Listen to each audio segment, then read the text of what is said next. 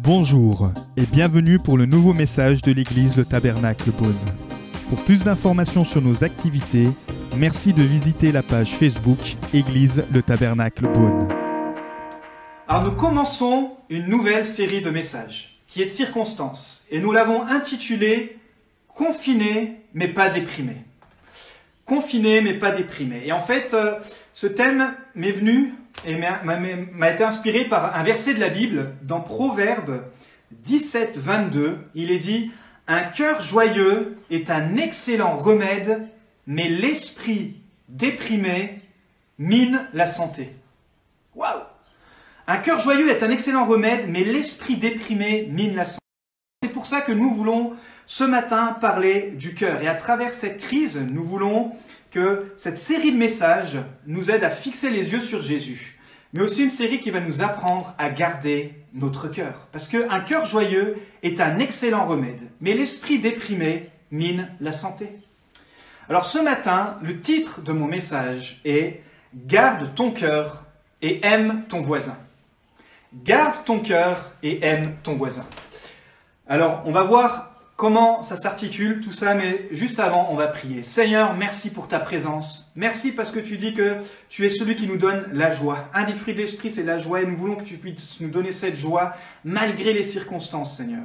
Je te prie de donner la joie, Seigneur, à ceux qui nous regardent ce matin, un esprit de joie qui nous donne la force. Un esprit, Seigneur, qui va être rempli de ta présence. Merci dans ton précieux nom, Jésus. Amen. Si vous avez votre Bible, tournez avec moi dans le Proverbe 4, 23. Voici ce qu'il est dit. Garde ton cœur plus que toute autre chose, car de lui jaillissent les sources de la vie. C'est le roi Salomon qui a écrit cela. Et il est appelé l'homme le plus sage. Même Jésus parle de lui comme étant l'homme le plus sage. Et Salomon commence avec ce verbe garder. Garder vient de l'hébreu qui veut dire garder, bien sûr, mais qui veut dire veiller, surveiller, persévérer, garder contre les dangers, tenir, observer, garder avec fidélité. En fait, c'est l'image d'un veilleur, d'un gardien. Et la Bible nous encourage à garder notre cœur. Qu'est-ce qu'on a l'habitude de garder? Qu'est-ce qu'on a l'habitude de protéger? Qu'est-ce qu'on a l'habitude de surveiller? Par exemple, on a l'habitude de garder notre argent. Et pour cela, on le met dans un compte en banque. Euh, on s'assure qu'il soit bien gardé, à l'abri, qu'il soit bien sécurisé. On protège aussi notre maison. Peut-être vous avez une assurance pour votre maison, certainement même. On a tous une assurance aussi pour notre voiture, protégée contre le bris de glace, protégée contre les vols, etc. On surveille aussi nos enfants pour qu'ils ne traversent pas la route. On protège notre famille en, ces instants aussi. On, est confiné, on se protège du Covid-19. Et euh, pourtant, la Bible dit que toutes ces choses sont très bonnes, elles sont nécessaires, mais la Bible nous dit, par-dessus tout, nous devons garder notre cœur. Pourquoi? Parce qu'elle dit qu'il est la source de tout ce qui fait ta vie, ça va déterminer le chemin de ta vie. Parce que ton cœur a une grande valeur. Rien que dans le livre des Proverbes, le mot cœur est cité plus de 70 fois. Et ça nous pousse à faire une étude. Et peut-être durant ce temps de confinement, vous allez pouvoir faire une étude sur le cœur. Alors par exemple, le proverbe 3.5 dit Confie en l'éternel, confie-toi en l'éternel de tout ton cœur, ne t'appuie pas sur ta propre intelligence. J'aimerais te rappeler que tu es aimé de Dieu ce matin, que tu as de la valeur. Tu as la valeur du sacrifice qu'il a donné en Jésus-Christ. Et par le Saint-Esprit, Dieu vient habiter dans ton cœur. Donc ton cœur a de la valeur pour Dieu. Ton cœur a de la valeur. Dis-le à ton voisin ce matin. Dis-le à ceux qui sont proches de toi. Dis-le, ton cœur a de la valeur. Pour Dieu, ton cœur a de la valeur. Vous savez, quand les choses n'ont pas de valeur, normalement, on ne les garde pas. On a plutôt tendance à s'en débarrasser. Et peut-être que durant ce temps confinement, vous allez pouvoir vous débarrasser de plein de choses. En tout cas, au moins une fois par semaine, on se débarrasse de nos ordures ménagères. Ça ne nous vient pas à l'idée de garder des ordures ménagères parce qu'elles sont sans valeur, parce qu'elles ont une mauvaise odeur. Donc, on aime se débarrasser de ces choses-là. Mais il y a des choses qu'on doit garder. Salomon nous alerte, il dit par-dessus tout. Une, une, version dans Bible du Sommeur dit par-dessus tout, veille soigneusement sur ton cœur. Par-dessus tout. Que veut dire Salomon quand il parle de les sources de vie? Il dit par-dessus tout, veille sur ton cœur car il est la source de tout ce qui fait ta vie. En fait, il s'en réfère au désert de Palestine. Pourquoi? Parce que à l'époque, quand ils vivaient dans le désert, et encore aujourd'hui certainement, bien sûr, l'eau est la chose la plus importante, parfois même plus importante que l'or. Car tu peux avoir de l'or. Mais si tu n'avais pas de l'eau dans le désert, tu pouvais tout perdre. C'est-à-dire que tu pouvais perdre, si tu étais un berger, tes troupeaux. Si tu étais euh, un, un responsable d'armée, un général, tu pouvais perdre tes soldats, tes armées. Tes animaux ne pouvaient pas boire, donc ils allaient mourir. Ton armée, aussi puissante qu'elle puisse être, si elle est dans un désert sans eau, elle va mourir, elle est sans force. Alors Salomon dit, garde ton cœur, car de lui jaillissent les sources de la vie.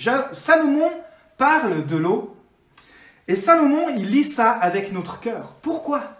Parce qu'à l'époque, l'eau venait des puits, des sources, comme encore aujourd'hui. Mais en temps de guerre, une des techniques pour assiéger, pour prendre les villes, c'était que l'ennemi entourait la ville. On sait qu'à l'époque, les villes étaient entourées de murailles. Imaginez à Beaune que nous soyons assiégés, nous sommes entourés d'une armée qui nous empêche de sortir de la ville. Et du coup, ils attendaient que les gens tombent dans la panique ou finissent toute leur nourriture, comme ils ne pouvaient pas sortir de la ville. Et une fois qu'ils n'avaient plus de nourriture, ils étaient plus faibles, ils pouvaient les attaquer. Mais pour accélérer ce processus, ils empoisonnaient l'eau qui était distribuée jusque dans la ville. Donc ils empoisonnaient les sources il mettait des, rats malades, des animaux malades, il les mettait dans les sources, dans les puits, afin que ces, rats qui étaient malades contaminent ces eaux et que quand les, habitants allaient boire, allaient se, déshydrater, ou les soldats allaient boire, ils allaient attraper une maladie, par exemple la tuberculose, et mourir. Et alors, ils pouvaient prendre la ville. C'est pour ça que il postait alors des soldats dans les puits, partout dans les sources. Il protégeait cela. Il protégeait car c'était la source de la vie pour les habitants. C'était leur source de vie pour les soldats. C'était, il fallait protéger cela pour que leur cœur puisse vivre. Salomon, Salomon c'était un roi et c'était aussi un général et c'est ce qu'il faisait. À l'époque, il n'y avait pas d'armes biologiques, mais il y avait cette technique avec les rats. Vous savez, cette semaine, ça m'a fait sourire parce que j'ai reçu un courrier de Veolia qui gère l'eau et il me rassurait sur la qualité de l'eau. Il me disait qu'il ne fallait pas qu'on soit inquiet sur la qualité de notre, de notre région, parce qu'il disait, je vais vous lire littéralement, le virus ne montre pas de résistance particulière au traitement habituel de l'eau potable. Veolia garde nos puits d'eau. Veolia s'assure que les sources d'eau qui jaillissent soient pures afin que quand elles arrivent à notre robinet, on puisse boire et être en bonne santé. Si Veolia prend soin de faire, je crois que nous devons prendre soin de garder notre cœur. C'est pour ça que Salomon dit, garde ton cœur, protège-le de l'ennemi. En ce moment, c'est l'ennemi de la peur, l'ennemi de la crainte, l'ennemi du souci, l'ennemi de la parano, l'ennemi de la maladie. Mais c'est le diable qui est derrière tout cela. Et nous, nous voulons regarder à Jésus et ne pas faire, euh, ne pas parler du diable, mais parler plutôt de ce que Jésus fait, parler de la vérité. Garde ton cœur car il détermine la direction de ta vie. Le cœur, c'est l'essence de ce que tu es là où tes rêves et tes passions viennent. Dans Proverbe 27, 19, tout comme l'eau reflète un visage, le cœur de l'homme reflète l'homme. Ton cœur reflète tes passions. Ton cœur reflète ce qui t'anime, ce qui te donne envie. Si tu es musicien, dans ton cœur, tu auras de la musique. Si tu es euh, artiste, dans ton cœur, tout ce qui est artistique va sonner. Si tu es euh, bricoleur, tout ce qui est bricolage dans ton cœur va sonner. Si tu es artisan, si tu es euh, créatif, etc. C'est avec le cœur aussi que tu connectes avec Dieu et avec les autres. Voici ce que Jésus dit dans Matthieu 22, 37 en parlant des plus grands commandements. Il résume la Bible et il dit, Tu aimeras le Seigneur ton Dieu de tout ton cœur, de toute ton âme et de toute ta pensée. Et tu aimeras ton prochain comme toi-même. Waouh. Et ça rejoint la vision de l'Église, qui est d'être plus Dieu, plus près de Dieu, plus, plus connecté à Dieu, plus proche de sa présence, c'est la, la, relation euh, verticale, d'être vraiment plus proche de Dieu, mais il y a aussi la relation horizontale, d'être plus proche les uns des autres. Et c'est ce que représente la croix. La croix, elle est faite de, deux bouts de bois, un bout de bois qui représente la relation euh, verticale qui a été euh, restaurée pour nous par Jésus-Christ, entre nous et Dieu. Il y a Jésus-Christ qui nous permet d'être en relation avec Dieu, mais il y a aussi la relation verticale que Jésus a restaurée. Et parfois, en tant que chrétien, on oublie l'importance de cette relation. Et c'est pour ça que le thème de mon message ce matin, c'est Garde ton cœur, aime ton prochain. Mais qui est mon prochain? Un pasteur un jour a posé cette question, c'est l'évangile de Luc, qui nous en parle. Luc est un docteur et il a écrit ce texte pour qu'on s'en rappelle dans le chapitre 10. Et il nous raconte qu'un jour un pasteur, un prêtre, ce qu'on les appelait à l'époque un prêtre, a voulu tester Jésus. Et lui, il demanda ce qu'il fallait faire pour hériter la vie éternelle. C'est plutôt une bonne question. Euh, je ne sais pas si derrière tu es sûr d'avoir la vie éternelle, mais j'aimerais t'encourager, et je le ferai à la fin de, cette vidéo, à la fin de ce live, de te connecter à Jésus. Par son sang, il te donne la vie éternelle. C'est le don précieux de sa vie. Et tu n'as pas encore fait cette démarche de recevoir Jésus-Christ, il lave tes péchés, il te donne gratuitement le don de sa vie, alors tu pourras le faire. Mais lui, il avait cette question, un docteur, quelqu'un qui étudiait la première partie de la Bible qui existait à ce moment-là, ce qu'on appelle l'Ancien Testament, et plus particulièrement les textes juifs, la Torah, euh, il connaissait ça par cœur, et pourtant il avait encore cette question, Jésus, que dois-je faire pour mériter, pour hériter de la vie éternelle? Alors, Jésus va lui répondre par une question, pour le faire réfléchir. Et il va lui dire, je vais le lire donc, et vous pouvez suivre Luc chapitre 10 à partir du verset 26. Jésus répond donc à ce pasteur qui lui pose la question, que faut-il faire pour hériter la vie éternelle? Jésus lui dit, qu'est-il écrit dans la loi? Qui lis-tu? Il répondit, tu aimeras le Seigneur ton Dieu de tout ton cœur de toute ton âme et de toute ta force et de toute ta pensée, et ton prochain comme toi-même. Tu as bien répondu, lui dit Jésus. Fais cela et tu vivras.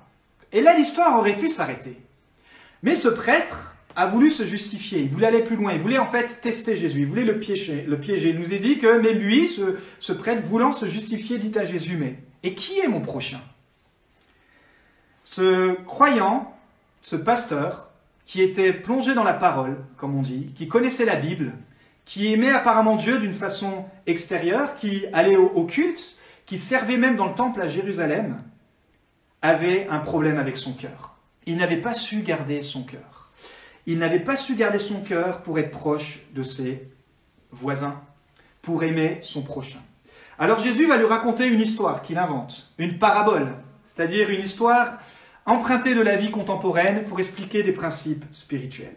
Et on est au verset 30 du chapitre 10. Jésus reprit la parole et dit Un homme descendait de Jérusalem à Jéricho.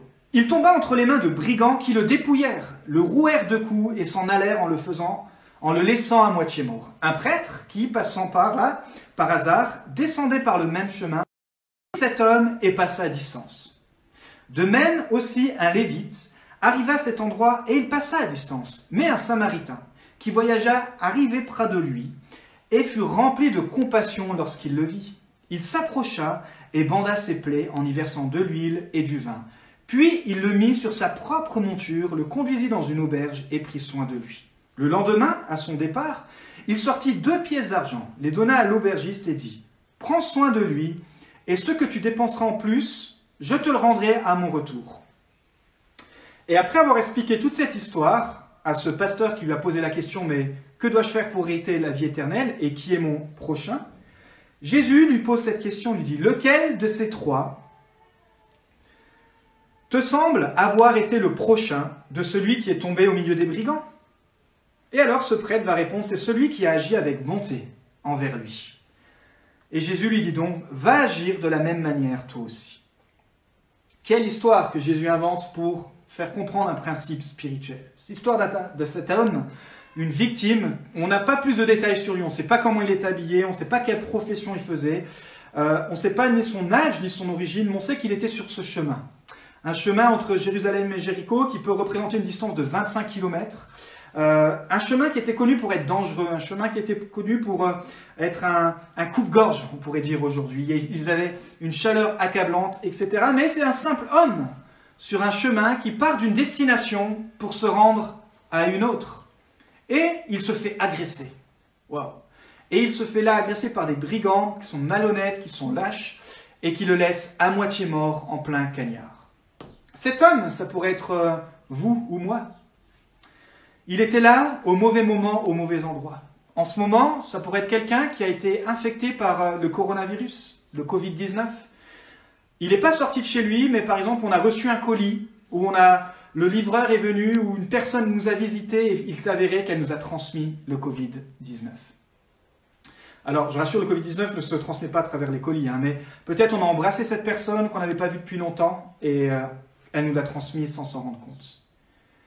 Waouh Mauvais endroit au mauvais moment. Vous savez, des mauvaises choses arrivent aux bonnes personnes. Et c'est la dure réalité de la vie. Jésus dit dans Matthieu 5, 45, en, en effet, Dieu fait lever son soleil sur les méchants et sur les bons. Il fait pleuvoir sur les justes et sur les injustes. Cela nous montre par contre que nous avons vraiment besoin d'un sauveur. Nous avons vraiment besoin de Jésus. Qui Jésus peut nous aider durant cette période. Et peut-être tu es chrétien et tu as été infecté. Et j'aimerais te dire que Jésus est à tes côtés. Jésus, Jésus va t'aider. Et Jésus est là près de toi. Et cet homme qui est laissé là, sur le bord du chemin, on pourrait dire un homme qui a été peut-être atteint aujourd'hui du, coronavirus et est laissé là sur le bord du chemin. Alors un pasteur et un louangeur rentrent de leur culte, de leur service dominical, on pourrait dire, et sur ce chemin, ils empruntent un chemin différent, ça veut dire qu'ils ont le temps, mais ils vont rencontrer cet homme sur le sol, blessé. Et il nous est dit qu'ils vont l'éviter. Ils vont tout faire pour passer à côté de cet homme qui est blessé. Alors certainement, ils devaient penser que cet homme était mort. Mais on pourrait dire quand même. Mais en fait, quand on regarde à la loi de l'époque, qui s'appliquait euh, pour les juifs à cette époque, la loi juive stipulait que si un juif s'approchait trop près d'un mort, ou s'il s'amenait à être touché, même malencontreusement, alors il devenait impur. Qu'est-ce que ça voulait dire pour un juif ou un prêtre? La loi disait qu'il serait pendant sept jours impur. On pourrait dire aujourd'hui, pendant sept jours, il serait confiné. Donc, ce pasteur, ce mangeur, ils avaient peur d'être impurs, d'être trouvés confinés, d'être contaminés par cet homme qui a été trouvé sur le long du chemin. Parce que pour eux, ça voulait dire peut-être aussi, comme c'était leur revenu, perdre du travail, être au chômage, et puis refaire les sites, les, rites pardon, de purification, ce qui existait à l'époque. Et on sait que ça demandait beaucoup, beaucoup. Et ils vont éviter alors des gens qui sont chrétiens, des croyants, qui vont à l'église tous les dimanches et même qui servent. Waouh Ils vont tout faire pour éviter cet homme sur le chemin. Mais il nous est dit que le Samaritain, lui, va s'approcher. Pourtant, les Samaritains, ils étaient aussi sous le même règlement que les Juifs, mais ils étaient donc aussi considérés comme impurs s'ils s'approchaient de se blesser. Donc ils avaient les mêmes conséquences de pouvoir être confinés pendant sept jours, etc. On sait que les Samaritains étaient détestés des Juifs il y avait une guerre, un racisme entre, ces, euh, entre les Samaritains et les Juifs. C'était des voisins, mais qui ne pouvaient pas se sentir, à cause d'une ancienne histoire que je ne pourrais pas développer ici. Mais il y avait vraiment du racisme. Et pour eux, pour les Juifs, les Samaritains étaient des, des religieux de second degré, qui ne méritaient pas d'être euh, appelés Juifs, qui étaient vraiment euh, des mauvais croyants, on pourrait dire. Mais Jésus fait de ce Samaritain quelqu'un qui est rejeté le héros de cette histoire. Parce que alors que les deux religieux juifs vont laisser de côté le blessé, le non-juif, le samaritain va en prendre soin. Il va s'arrêter près de lui. Il nous est dit qu'il va s'approcher et il va se, se prendre de compassion littéralement de lui. C'est le cœur du samaritain. Le samaritain s'arrête, il s'approche et prend soin de lui. Il prend même le temps de verser de l'huile et du vin. C'est-à-dire qu'il paye le prix. Il le met sur sa propre monture. Il continue de prendre soin pour quelqu'un qu'il ne connaît pas.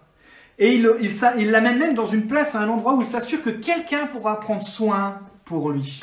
Waouh Alors que ce Samaritain était censé être un croyant de second degré, alors que ce Samaritain était euh, détesté par ses autres voisins, il va montrer qu'il a su garder son cœur. Il a su garder son cœur pour aimer son prochain.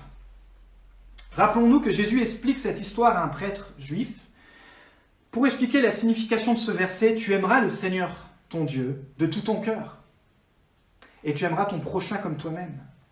Et à la fin de cette histoire, Jésus demande au prêtre, qui est parmi ces trois? Celui qui a bien agi Et le prêtre, le pasteur, a du mal à dire, a du mal à avouer que c'est le Samaritain, parce qu'il se sent repris. Et pourtant, il est obligé de reconnaître que c'est le Samaritain, car Jésus en a fait le héros. Et le prêtre et les lévites, c'est-à-dire les religieux, il en a fait les mauvaises personnes. Jésus, en fait, expose le cœur du leader religieux. Il représente le croyant qui aime servir les autres, mais que quand on le voit, que quand il est sur l'estrade, que quand il a euh, des likes, etc. Mais en dehors de tout cela, quand le service est fini, dès que sa tâche entre guillemets spirituelle est finie, il ne veut plus être dérangé. Et nous, en tant que croyants, parfois, on peut être sollicité dans notre cœur, et il faut qu'on garde notre cœur contre cette mauvaise attitude. Parce qu'aujourd'hui, on voit que l'Église est forcée de faire l'Église différemment. Donc moins de gens sont appelés, moins de gens qui ont été en service servent l'Église. Et pourtant, nous devons garder notre cœur. Garder notre cœur pour continuer d'aimer notre prochain. Comme si on le faisait devant une estrade, comme si on le faisait devant un public. Garder notre cœur pour euh, continuer d'aimer les enfants si c'était ton service. Continuer d'aimer euh, les, gens que tu aimais accueillir si c'était ton service d'accueil. Mais continuer d'aimer tout simplement les gens en cette période où on nous dit de nous confiner. Je crois que l'amour peut triompher. Je crois que nous pouvons être confinés, mais pas déprimés. Et pour cela, il faut qu'on garde notre cœur. Vous savez, l'Église, ce n'est pas le bâtiment. C'est vous, c'est moi. C'est celui qui a su garder son cœur et qui a reçu Jésus-Christ. Mais pour cela, il faut qu'on puisse aimer aussi notre prochain. Nous devons faire l'Église autrement. Nous devons avoir besoin, et nous allons avoir besoin de plus d'huile et plus de vin. Le Samaritain a pris soin avec de l'huile et du vin. L'huile est le symbole du Saint-Esprit, et le vin le symbole de la nouvelle vie. Et il nous est dit qu'il a agi avec bonté. Bonté vient du grec éléos qui veut dire miséricorde, qui veut dire bonne volonté avec un désir d'aider. On voit qu'aujourd'hui, on n'a jamais eu autant l'occasion d'aimer notre voisin qu'en ce moment. Puisque comme nous sommes confinés sur les horaires de sortie, on croise certains voisins, alors qu'on n'avait pas l'habitude de les croiser. Et peut-être même en gardant une bonne distance, on peut proposer d'aider notre prochain. On peut proposer de prier, peut-être pour des voisins qui ont de la famille qui est atteinte. Leur dire, écoutez, on ne peut pas se retrouver ensemble, mais si vous me donnez euh, l'opportunité, je vais prier pour ceux qui sont atteints. Je vais prier pour vous. Je vais m'intéresser aux autres. Vous savez, on passe beaucoup de temps confinés entre nous et on perd beaucoup de temps. Et c'est un appel vraiment que Jésus nous fait ce matin, à bien gérer notre temps. À gérer notre temps pour notre prochain. À gérer notre temps pour les autres. Alors en conclusion, nous voulons garder notre cœur pur pour que des sources d'eau vive puissent en jaillir et bénir les autres. Pas simplement, je crois que cette période est aussi un test pour tester notre relation entre croyants. Euh, est-ce qu'on va faire l'effort pour rester connecté Et je remercie vraiment l'Église du Tabernacle Beaune de faire l'effort. Mais vous allez voir, il faut se connecter sur Zoom, il va falloir télécharger des applications, il va falloir peut-être solliciter ceux qui n'ont pas l'habitude de se connecter, de, de se connecter, c'est un effort supplémentaire. Mais pour pouvoir garder le lien d'amour. Car Jésus a dit, c'est ce lien qui va montrer que nous sommes chrétiens. Pas juste chaque croyant derrière un écran qui suit un prédicateur, mais l'Église locale qui se retrouve ensemble pour témoigner à l'Église générale que même si nous sommes confinés, nous ne sommes pas déprimés. Une crise, je pense qu'il le croit aussi, de révéler l'état de notre cœur spirituel. Et premièrement, je le dis pour moi. Comment je vais gérer cette crise spirituellement? Je veux pouvoir passer plus de temps avec Dieu. Je veux pouvoir garder mon adoration vers Jésus. Nous savons que nous avons été créés pour l'adorer. Alors attention à ne pas tomber avec notre langage, de ce qui sort, il dit que c'est ce qui sort de l'abondance du cœur que la bouche parle. Qu'il sorte de notre bouche vraiment des louanges. Qu'il sorte de notre bouche de la reconnaissance pour ce que Dieu fait durant cette période de crise. Il est dit que ceux qui l'invoquent, alors Dieu leur répondra. Et Dieu répond à ceux qui s'approchent d'eux avec sincérité. Moi, je suis tellement béni d'être pasteur de cette église de Tabernacle Bonnet. Et je bénis de la réactivité. Nous avons déjà fait euh, un, groupe WhatsApp et tout le monde s'encourage, tout le monde prie les uns pour les autres. Et j'aimerais encore vous encourager à, ce que ça puisse sortir en dehors des cases de notre église. Une crise pour révéler l'état de notre cœur spirituel. Nous voulons avoir de l'huile et du vin pour apporter la vie durant cette période qu'on puisse s'appeler les uns les autres et s'apporter la vie et non pas la mort, s'apporter de l'huile, le Saint-Esprit, et avec le vin, c'est-à-dire nous sommes nés de nouveau, nous sommes en Christ, alors nous pouvons avoir d'autres sujets de discussion, nous pouvons nous encourager les uns les autres. J'aimerais terminer avec ce verset parce que l'Esprit nous invite à l'unité. Gardez notre cœur en gardant notre unité. Gardez notre cœur en aimant notre prochain et gardez notre cœur en gardant notre unité. L'Esprit nous invite à l'unité. Éphésiens 4, verset 2. Efforcez-vous de, conserver l'unité de l'Esprit par le lien de la paix. Efforcez-vous de conserver l'unité de l'Esprit par le lien de la, de la paix. Efforcer, ça veut dire littéralement faire en hâte, avoir soin, s'efforcer ardemment, se hâter, s'appliquer. C'est pour ça qu'on s'efforce avec l'Église de trouver des applications. C'est pour ça que vous recevez plein de messages parce que on s'efforce et nous voulons nous efforcer de conserver l'unité de l'esprit. On veut s'efforcer qu'entre frères et sœurs, on s'encourage. On veut pas juste que ça vienne au hasard, mais on veut être intentionnel pour garder l'unité. L'unité entre nous, l'unité entre les frères et sœurs, pour prier les uns pour les autres et ne pas se juger. Il n'y a plus aucune condamnation pour ceux qui sont en Christ, alors nous voulons prier les uns avec les autres. Ça demande naturel, mais vraiment qu'on puisse se rencontrer sur cette application Zoom pour maintenir ces groupes plus. On va s'efforcer de se retrouver avec amour, mais chacun peut le faire parce que chacun a plus de temps. Alors chacun peut s'organiser. Peut-être vous pouvez aussi, via ces applications, inviter d'autres amis non croyants à, aller, à nous rejoindre sur ces applications.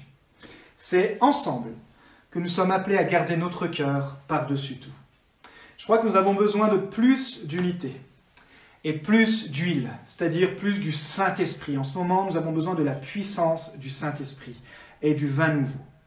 Il y a plus de Saint-Esprit pour notre vie, c'est la place qu'on va lui laisser, c'est-à-dire plus de puissance. Malgré la distance, nous voulons avoir plus de puissance. Nous voulons être confinés, mais pas déprimés. Par la puissance du Saint-Esprit, nous voulons prier les uns pour les autres. Et je crois que Dieu peut intervenir à distance. Dieu peut soulager. Dieu peut nous encourager malgré la distance. Plus de vin nouveau, plus que notre cœur déborde de son amour. Il nous est dit que on déborde que de ce qu'on est rempli. Alors vraiment qu'on puisse déborder de l'amour de Jésus, qu'on puisse déborder sur ces réseaux sociaux. Je vous encourage aussi les chrétiens, c'est notre responsabilité.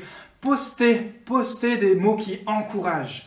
On en a, on en a déjà beaucoup d'informations qui sont là pour nous déprimer, mais postez des mots, des versets qui nous encouragent avec le slogan confiné mais pas déprimé. Parce que les mots ont de la puissance et les mots peuvent apporter la vie. Avec peut-être un chrétien qui est derrière son lit isolé, qui a peut-être même pas d'église locale et qui va voir votre message et qui va être encouragé. Vraiment, c'est un message de garder notre cœur dans les bonnes choses durant cette saison. Garder notre cœur par-dessus tout, par-dessus cette crise, par-dessus tout ce qui voudrait nous environner parce que c'est de là que vont jaillir les sources de vie. On veut que notre, de notre cœur jaillissent des sources de vie, pas pour laisser de côté ceux qui sont abîmés, mais au contraire, pour être un bon samaritain, envers notre prochain, mais aussi envers les. Nous espérons que vous avez apprécié le message de cette semaine. Pour plus d'informations sur notre Église, merci de visiter la page Facebook Église le Tabernacle Beaune.